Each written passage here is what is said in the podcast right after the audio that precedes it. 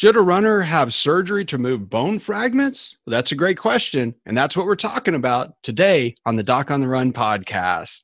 Now, before we get started in this episode, if you're confused and you're not sure exactly what's wrong with you or what you can do, I actually did something recently. It was a presentation that we had called twelve steps to rapid recovery from running injuries. And so this was a live presentation where I went through in order what I actually do with every single person who calls me for a consultation. So this is worth listening to. So it's only up for a limited time. We're going to have some replays available. I think I did live, but if you got the invitation, you missed it, I'm sorry, but we do have some replays available because I got lots of emails afterwards asking for it for the people that actually couldn't show up for one reason or another. So we will have those available. If you want to get it, you can go to doc on the run dot com slash twelve steps, and you should be able to access it there if it's still live whenever you're listening to this. That's one thing that might be really useful for you if you are confused. So let's cue up the theme song, and then we'll get right into the episode.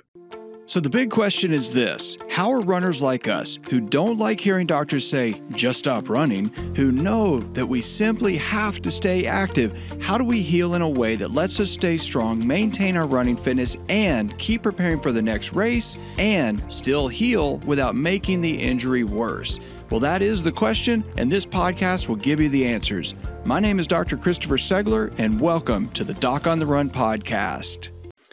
Today's question actually comes from a telemedicine visit where I was doing a second opinion for a runner. And this is actually a pretty common question, and it happens with lots of different conditions. So the question was, should I have a surgery to remove bone fragments? And that's what she asked me straight off. And I said, well, let's talk about what's going on with you first, because, you know, anytime that we see something abnormal on an X-ray or an M R I, we often think that it's pathologic. We think that something's wrong and that we should go cut you open and fix it. And when I was the chief resident in my surgical training, I would always, every few months on this weekly meeting that we had to have with the surgery department where we did lectures and presented interesting cases and stuff like that, I would always take someone who has a really bad looking M R I or X-ray, and instead of doing what's normal, which is where you talk about the patient, the patient's history, what they're complaining about, what their medical history is, and then talk about imaging, instead, I would just put up the imaging first. And so what would happen is I would put up the imaging, and then with all these surgical residents sitting there, I would say, what is that? And they would say something like calcification of the Achilles tendon, or osteophytes with hallux rigidus, or a lateral process fracture. And I would say, okay, what do you need to do? And they would say, well, we should do surgery to remove those fragments, remove that ossicle, remove that calcification, whatever. And then I would say, what if the patient has no pain? And this is actually what we call an incidental finding, which is where we found it while we were looking for something else, but it's not even causing a problem. Of course, that would always aggravate the residents because they're always looking for something that we can do to cut a patient open and fix it, because that's more fun than just doing something simple.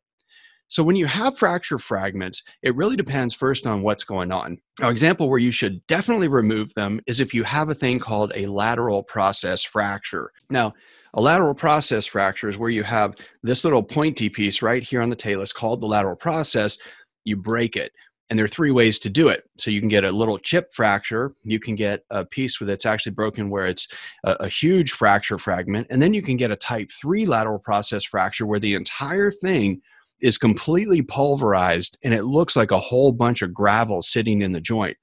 Now, in that case, it is indisputable. You need to remove those fracture fragments, because otherwise, when you walk and move your foot in pronation and supination, and you move the talus on top of the heel bone, it's going to grind all of that gravel and completely destroy the joint very quickly. And if those pieces are really like tiny little bits of gravel, you can't screw them back together, and it's not going to heal and be normal, so you just have to take them out. But that's where you have loose pieces of bone that are definitely in a joint that are going to destroy the joint if you don't remove them. That one is a slam dunk yes. The second one is when you have problems like if you have a little bone spur uh, on the top of the big toe joint and you have a condition called hallux rigidus. Well, you can get little bone spurs and you can get little osteophytes. You can even have bone spurs that break off and become bone fragments on the top of the joint. But if they're not causing pain, why would you want to cut your foot open and take them out? You know, you have to remember that every time you do surgery, there's risk that you can get problems and complications from the surgery itself that cause more problems than this little chip of bone sitting in there. when you have hallux rigidus, that little chip of bone is actually adhered to the joint capsule. It's actually sitting in the soft tissue and it's attached to the soft tissue. So if we actually make an incision and open that joint, the piece doesn't fall out on the floor. We actually have to dissect it or cut it away from the soft tissue where it's adhered to the soft tissue in that joint. So it's not moving. It's not going to get stuck in the joint. It's not going to get, you know, crunched in the joint and destroy it in most cases. And in that case, if it's not causing pain, you probably shouldn't remove it. If it's definitely causing pain and you have to wear particular shoes for work that are pushing on the bone spur and moving it around and causing pain, then maybe you should remove it. In terms of the other case where you definitely should not do it is where you have what looks like bone chips in the soft tissue near a joint. Now, this happens lots of times. If you have an injury right next to a bone, sometimes the soft tissue that gets injured can start to get calcification in the soft tissue that looks like bone chips. For example, when I was uh, in my, I think I was eighteen or nineteen years old, but I basically had a motorcycle accident on the street and I landed on my hip. And so I landed on my right side on my hip bone, and it really had a huge bruise, and, and it also took a lot of the skin off of there, but it was because my hip bone landed and crushed the skin on the asphalt. Now, today, many, many, many years later, if you feel the skin and actually pinch and roll the skin, it feels like there's gravel in the skin. And when you do an x-ray of that area, it looks like bone chips.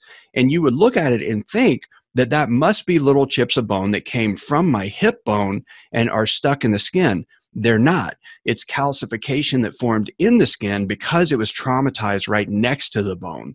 And so if you have calcification in the peroneal tendon or in the interosseous calcaneal ligament when you had a, or talocalcaneal ligament when you had a subtalar joint sprain, now the terms are not important. The point is, is that you can have ligaments between bones, you can have joint capsules between bones, you can have Uh, tendons that get injured and that develop calcification that looks like bone chips. But if those things are not hurting later, after that injury has healed, you definitely don't want to go in and start removing those things just to see if you'll be better. That in general is a terrible idea.